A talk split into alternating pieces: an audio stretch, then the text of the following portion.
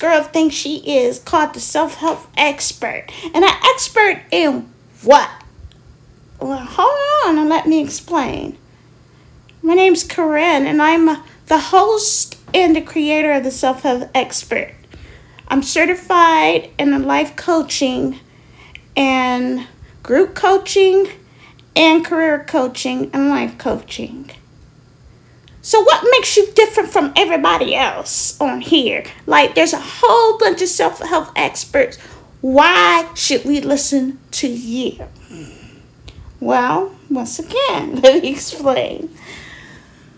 My podcast is created with a three method system prayer, Bible example, and apply what the Bible example did in the issue of grief, remote work, goal setting. Hmm, since you explained it at that, maybe I will listen to the podcast because the Bible does got some really good counsel in it.